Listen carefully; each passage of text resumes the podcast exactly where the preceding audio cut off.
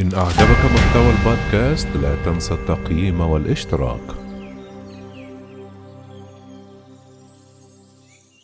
محامو الرئيس السابق دونالد ترامب يتخلون عنه قبل أيام من محاكمته في مجلس الشيوخ.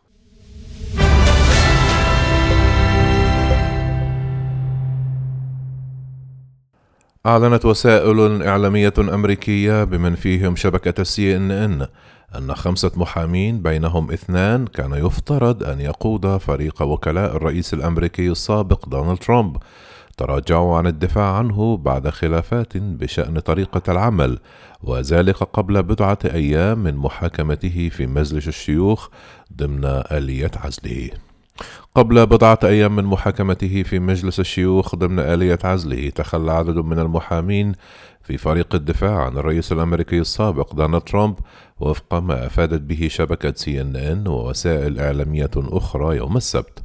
ونقلت القناة التلفزيونية عن مصادر لم تكشف هويتها أن خمسة محامين بينهم اثنان كان يفترض أن يقود فريق وكلاء الملياردير الجمهوري قد تراجعوا عن الدفاع عنه بعد خلافات بشأن طريقة العمل. وأفادت شبكة سي إن أن ترامب كان يرغب في أن يواصل محاموه الدفاع عنه.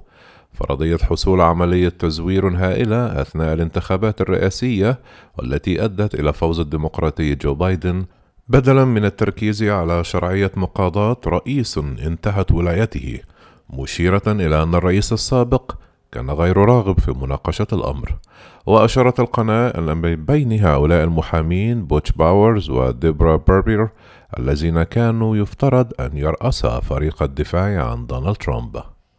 وأكد جيسون ميلر مستشار الرئيس الأمريكي السابق ترامب ردا على هذه المعلومات الصحفية في تغريدة عملنا كثيرا لكننا لم نتخذ قرارا نهائيا بعد بشأن فريقنا القانوني سنفعل ذلك غريبا.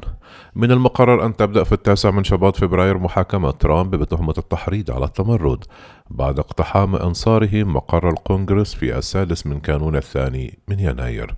لكن مع موافقة خمسة جمهوريين فقط إلى جانب الديمقراطيين الخمسين في مجلس الشيوخ عاد المضي قدما في المحاكمة يرجح ألا تؤمن غالبية الثلثين المطلوبة لذلك أي سبعة وستون سيناتورا.